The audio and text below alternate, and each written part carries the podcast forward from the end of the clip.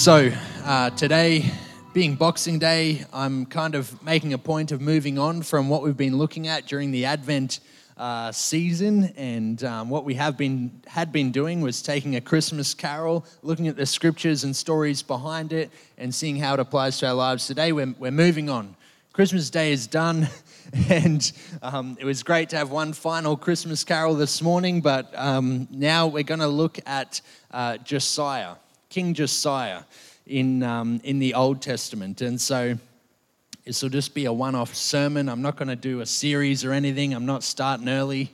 Next year, if you're interested, I'm going to start preaching through First Corinthians. And so over your holiday break, if you're getting one, or over the next couple of weeks, you might like to start reading through that book of the Bible because, um, yeah, I'm, I'm really excited to start uh, diving into that with you. And um, I promise it, well, actually, I shouldn't make any promises, but I don't think it'll be a year on First Corinthians like, like we've done in the past. But I'm I'm planning on preaching through that, so that's exciting. But today, we're just going to have a look at King Josiah and, and a bit of his story.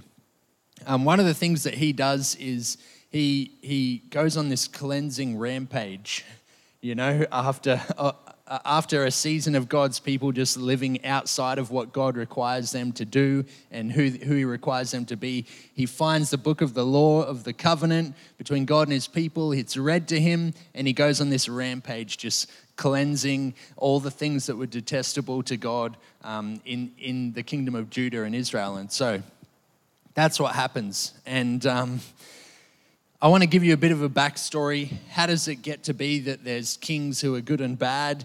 And um, you know, let's let's have a little think about that. And so, I'm going to start at King Solomon. Right?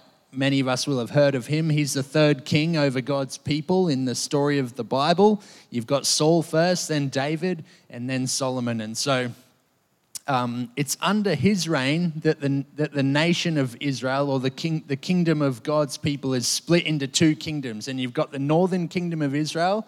It's really funny. I got the guy who taught me all this sitting in the second, second row from the front. So he might be uh, checking my facts here, but he, he's split, it's split into the northern kingdom of Israel. In, in the north, there's about 10 tribes there, I think, and they had their own kings and then, um, and then there's the southern kingdom of Judah. Um, and uh, two, two, two tribes left in that area, and they have their own kingdom appointing their own kings, right? And these two kingdoms are um, uh, at war at times with one another. They're making different um, connections with nations around them and so on. And, uh, and this is what happens. Eventually, um, what happens is God uh, God gets fed up with these kings who are disobedient in both of these kingdoms, right? God appointed kings to lead his people, and they were supposed to do what was right in the eyes of the Lord and what was right according to the law um, or the book of the law, right? And this, so they were supposed to be godly leaders, but it wasn't always the case. In fact, most of the time, it wasn't the case.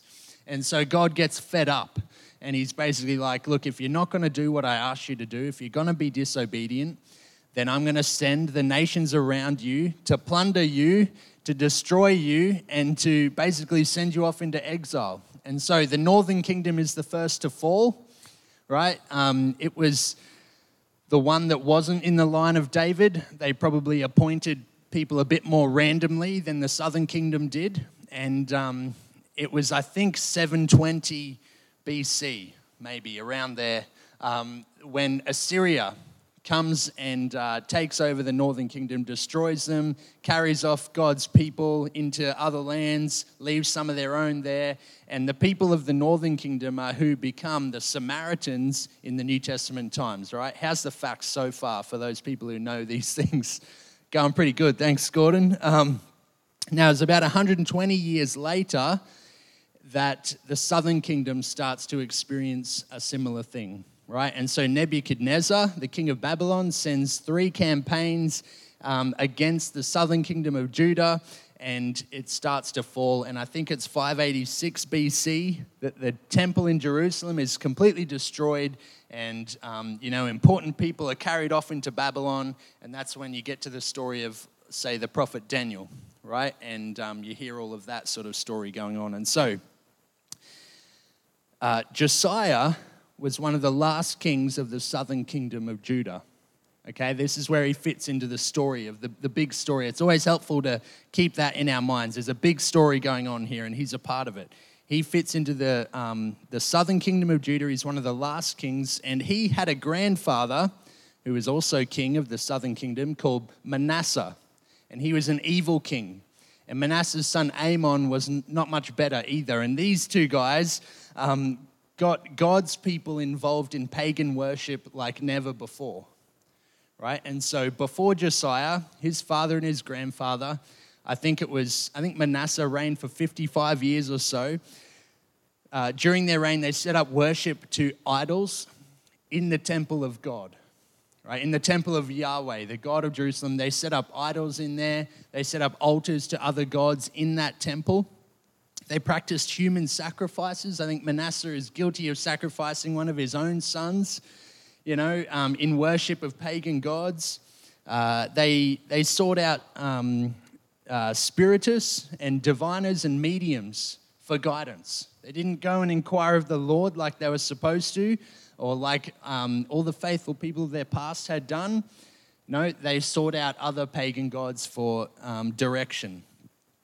Um, what else did they do? They worshiped the sun and the stars. And it was said that whenever any of the prophets or righteous people stood up to Manasseh, um, they would martyr them in Jerusalem, right? And, and I, I, don't know if it was the Chronicles record or the two Kings record, but it says that um, so many innocent people were killed by Manasseh that, the, um, that Jerusalem was filled with their blood from end to end, right? A pretty devastating mark on, on a people who are supposed to value life value um, God's creation. And God sends a, sends a message to Manasseh and says, I'm going to destroy your kingdom. I'm going to destroy your people. My judgment is coming because of what you, because of the evil you've done, because of the way you've led my people so far away from what I intended for my people and for my kingdom.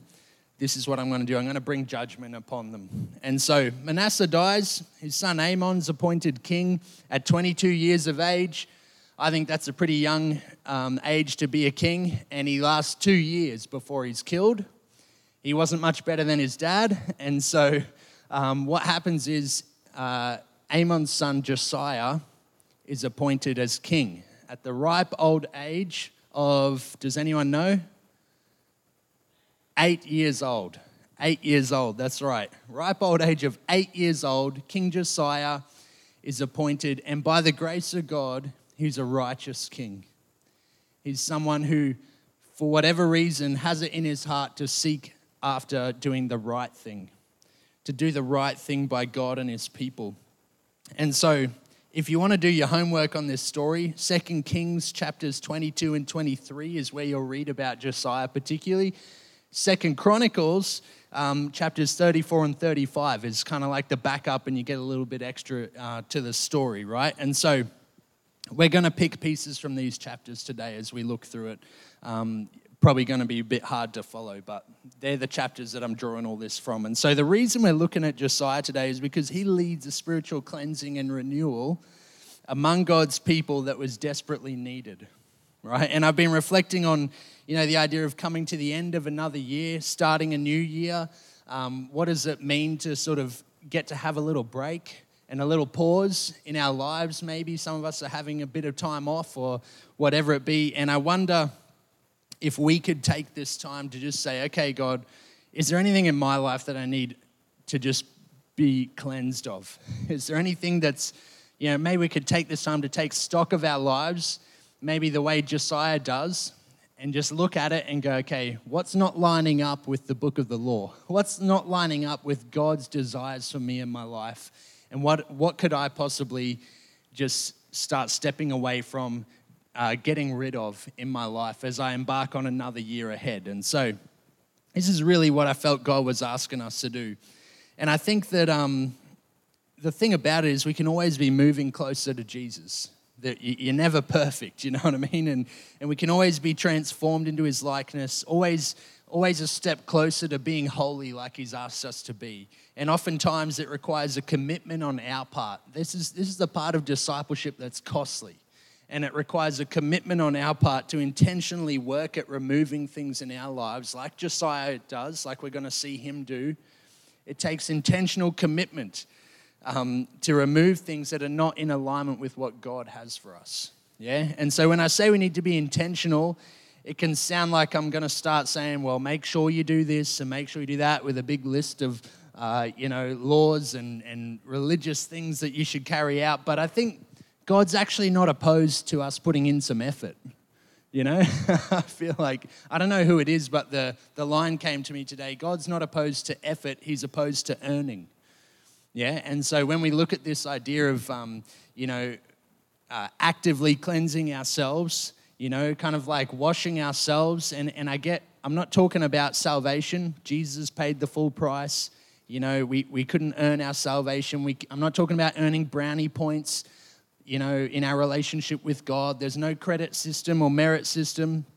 But I'm talking about what does it mean for me to make an intentional decision to foster spiritual growth and to become the way Jesus wants me to be. You know, and there's some decisions we can make where we actually say, you know, I'm just going to do this and I'm going to put some effort in here and I'm going to see if there's any fruit in that.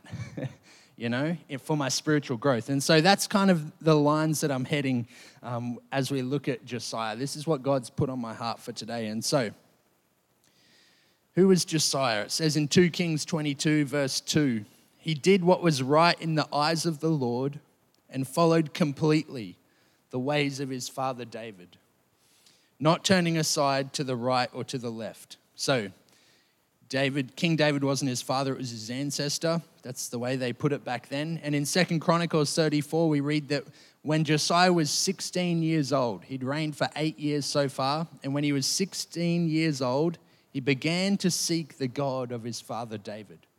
And this is kind of marks like a, a, a shift or a turning point for God's people. Their leader has it in his heart to seek after God and to go, okay, I want to know who this true and living God is. I want to know what he requires of me. And it says that, and that's a decision he made at 16.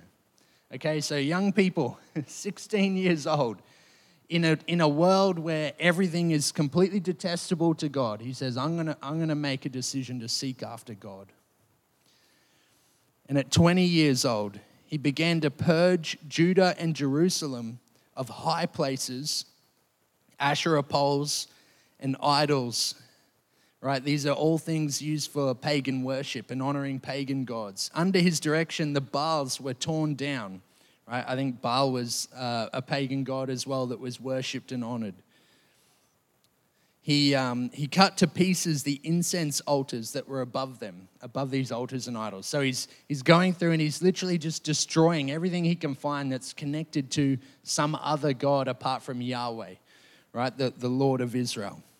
He smashes them to pieces, he burns them, he drags them out to the valley and lights fires, and he just goes on this rampage. Okay, he's 20 years old and he's leading his people to God. He doesn't just do it in the southern kingdom, right? He goes up to what's left of the northern kingdom, which has already been destroyed by the Assyrians, and he ta- tears down their high places as well up there, and, he's, and, he, and he provides spiritual leadership in that place. And then, six years later, at 26 years old, God puts it on his heart, his desire to see the temple in Jerusalem, um, you know, kind of restored. You could imagine him in his journey now for about 10 years, seeking out God's face, seeking out God's direction for his life and for the nation um, of God's people. And, and he says, You know what, this temple, it's getting a bit old, it needs to be restored. And he asks Hilkiah the priest and Shaphan his secretary to go into the storeroom where the treasury is, and he says, Get the money that's in there, give it to the carpenters, the masons, you know, anyone who's able to help build and restore this temple. I want to honor God. Go and do that.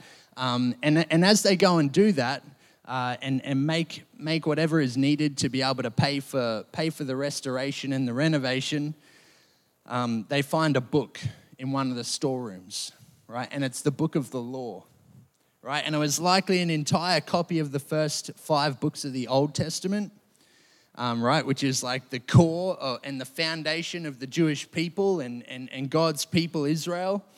Um, or if it wasn't the whole first five books, it was probably just a part, you know, some of the important parts about the covenant from Deuteronomy, maybe the Ten Commandments, maybe the blessings and curses for disobedience and obedience, and, and so on. And so this would have been the book that Joshua uh, held tight um, as he led God's people into the promised land right? God says to him, Be strong and courageous, meditate on these words day and night. Never let them leave your lips. Don't turn uh, right to left. You know, it's like these key people throughout history held on to these words, and, the, and, and this is the words that uh, they find. And so Shaphan, the secretary, he has a read and he's like, Hey, Hilkiah, we should probably take this to Josiah.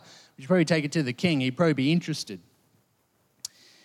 And so he takes it to King Josiah and he reads the whole thing for him in his presence. And it says that Josiah tore his robes in response to what is heard. Right? Oftentimes this happens like um, uh, Joshua and Caleb, in fact, do this. They tear their robes when God's people aren't, aren't wanting to do what God wants. And so you could imagine Josiah, after seeking God and, and really just going off of his what, what feels intuitively right to, to, to do for God, he, he finally finds what he needs. You know, it'd be like it'd be like finding the thing you knew deep down that you needed, but but you didn't know you had. It'd be like a, a, a glass of cold water on a hot day, or like the blueprint or the instructions for the thing you're trying to build. Right? He's like he's found it and he's heard it. You know, and so living in a place like Manasseh had created growing up and trying to do what was right in the eyes of the Lord, he's now hearing things like, um, you know, God's people were to worship God alone. And he's like, oh man, that's exactly what I knew. That's what exa- exactly what I've been trying to do here. They were to value human life. They were to not uh, make human sacrifices, which was common of pagan worship. They were to have no idols anywhere, right? You could imagine them reading the Ten Commandments and just being like, this is exactly what we need. You know, this is the answer, right? God's word is the answer. They were to display honesty.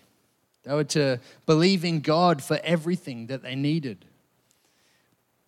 He's just heard they're a part of a bigger story. There's a God who loves them as a nation and has chosen them to be his righteous people and to be a light to all other nations, right?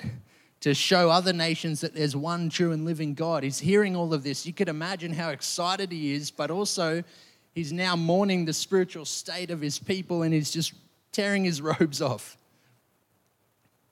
He can see where granddad Manasseh got it wrong, you know, and, and, and his father Amon. And so, with all of this, he wants to figure out okay, God, I've heard this.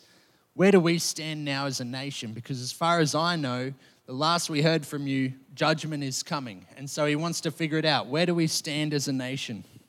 Where, what should he do next as king in a time where he's just found out what was right? And he sends the priest Hilkiah to a prophetess called uh, Huldah, I think is how you'd pronounce her name. She lives in, in Jerusalem and they're going to inquire of the Lord. They're not going to the mediums or the spiritists. They're going to a prophet of Yahweh to say, okay, what's next after finding the book of the law? And you know, all of these things that Josiah is doing, hearing the word, uh, inquiring of God, removing idols, things that are taking God's place, they're all things that we can put some effort into ourselves in our own life, right? To keep us on track in the new year, to keep us finishing this year well and, and setting us up well for the new year right? These are all things that God says, this is good. We should do this too. He's wanting to know what, what chances do they have left as a nation, you know, that's just been so far removed from what God wants. And this is what Huldah the prophet says. She said to them, This is what the Lord, the God of Israel, says Tell the man who sent you to me. This is what the Lord says I'm going to bring disaster on this place and its people all the curses written in the book that has been read in the presence of the king of Judah. Because they have forsaken me and burned incense to other gods and aroused my anger by all that their hands have made, my anger will be poured out on this place and will not be quenched. Oh boy. you know, bad news for the kingdom of Judah. And it says here Tell the king of Judah, who sent you to inquire of the Lord. This is what the Lord, the God of Israel, says concerning the words you heard. Because your heart was responsive and you humbled yourself before God when you heard what he spoke against this place and its people, and because you humbled yourself before me and tore your robes and wept in my presence, I have heard you, declares the Lord. Now I will gather you to your ancestors. He's talking about Josiah. I'll gather you to your ancestors, and you will be buried in peace. Your eyes will not see all the disaster I am going to bring on this place and on those who live there. So they took her answer back to the king. It's pretty interesting. the answer Joshua receives is God's going to put his judgment on hold. Sorry, not Joshua. Josiah receives God's going to put his judgment on hold right? Just until he's living. They're not going to be able to stop it, but at least while Josiah reigns, while he's living, they won't need to worry about it. Interesting that God did that. And the reasons were Josiah's heart was responsive. You know, he could see in this guy, yeah, this guy's going to lead my people well. He humbled himself. He tore his robes and wept in God's presence. He mourned for the state of God's people. And God declares to him, I've heard you.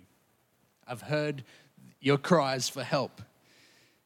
And uh, this has been the cycle of God's people through the times of judges, through the times of kings. Whenever a righteous king comes or, or a righteous leader stands out, they say, God, God hears their cry for mercy and help, and he holds off his judgment. This is what happens. So, what does Josiah do in response to this grace that he's now been given by God? He gathers every person he can in Jerusalem and Judah. He gathers them and he has the book of the law read before everyone, before the people who have grown up under Manasseh, right? Grown up in this environment of pagan and idol worship, and they hear things like, you should have only one God, and that should be the God of Israel, and you should worship him alone and devote yourself to him alone right? And he renews the covenant between God and his people. This is what Josiah does. Knowing that judgment is coming anyway, he renews the covenant and, and he gets the people to pledge their commitment to the covenant as well. And it says that under Josiah's leadership, um, the people of Judah did not fail to follow the God of their ancestors. And so, when he was 20 years old, we saw that he started to tear down idols and get rid of pagan altars and so on. And what he started then, he, he, he now goes on to just continue to do in a very complete sort of fashion right? It's kind of like a cleansing rampage is the, is the thing that comes to mind. You can read it in 2 Kings 23, most of what he does there, but it's as though he goes through every room in the temple and he just wants to be sure, I'm going to check every room in this, in this whole kingdom, every household, every important building, and, and wherever I find an altar to a pagan god, a god that is not the, the God of Israel, I'm going to destroy it. Right? He tears down the high places. They'd set up these places of worship high in the mountains, right? Because that felt closer to the gods or whatever it was. And he went up to every single one that he could find and know about, and he destroyed it and he desecrated it. What he would do, he even digs up graves of people who've been buried and he takes their bones and he burns them and he spreads the ashes over the places of worship for pagan idols. And this is a way of desecrating those places of worship. They could never be used again to worship pagan idols. And I think of the, the completeness for, for which he carried out this cleansing. And I think, how much, how much do we need that in our lives? you know? Down to every last detail of a thing that might be de- detestable in our own lives the things in our lives that stand out as something that doesn't honor God? How much do we want to just completely remove it? How much do we want to just be sure that it doesn't enter into our lives again? It says in 2 Kings 23, starting at verse 24 Furthermore, Josiah got rid of the mediums and spiritists. Those poor people. the household gods the idols, and all the other detestable things seen in Judah and Jerusalem. This he did to fulfill the requirements of the law written in the book that Hilkiah the priest had discovered in the temple of the Lord. Neither before nor after Josiah was there a king like him who turned to the Lord as he did with all his heart and with all his soul and with all his strength in accordance with all the law of Moses. And so, another thing he carries out is he celebrates the Passover like it's never been done before as well, since the days of Samuel, right? And so, gathering everyone together to remember those, those lambs that were killed that helped them uh, become free from slavery in Egypt. And I think, you know, there's so many, so many things we could draw on here for our own lives, but I think reminding ourselves of the sacrifice that was made to bring us freedom, you know, that's something important that we could do today. Reminding ourselves of the words of the, of the law, you know, the, the words of the Bible, God's word to us making sure that we're making a regular habit of diving into it and seeking out God's face, even as young people. Are there things in our life that are creeping in? Maybe they're not necessarily sinful in and of themselves, but maybe they're not beneficial to spiritual growth. What effort can we put in to honor God and to say, Yeah, I want to be cleansed, I want to be pure, I want to live a holy life?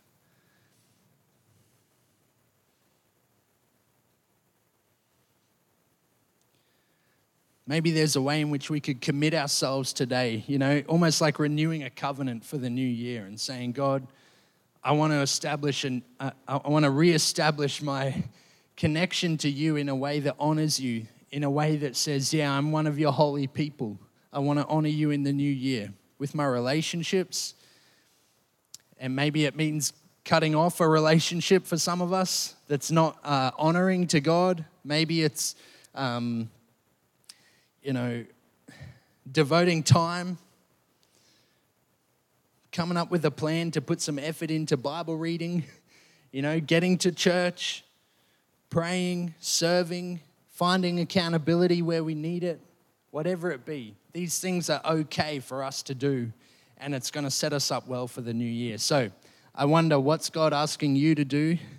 I wonder what things you might need cleansing from. And um, today we get to bring those things to the Lord. So let's pray. Heavenly Father, you know, I'm inspired by this story of Josiah, a young guy who can just stand up and say, This is the direction we need to go. And, and it's very clear cut what's right and wrong, God. And I pray that you'd make it clear for us too. I pray that you'd make the direction we need to be moving clear in our lives, especially as we come to the end of the end of this year and, and, and starting off into a new year ahead of us, God. Give us a deep conviction that has us um, wanting to see uh, ourselves become like your son Jesus. Help us to celebrate the sacrifice that you made on the cross, Lord, the salvation that you, you bought for us, Lord. We couldn't earn that, but but that inspires us, God, to, to put in some effort, to give up our lives as living sacrifices for you, God. I pray that that would shape our, the year ahead of us. Pray that we'd be turned to your word and we'd be turned to one another to encourage one another and spur one another on in, in uh, the things you're calling us to do. And so, Lord, we pray all of this in your precious name. We commit ourselves to, do, to you today. In Jesus' name.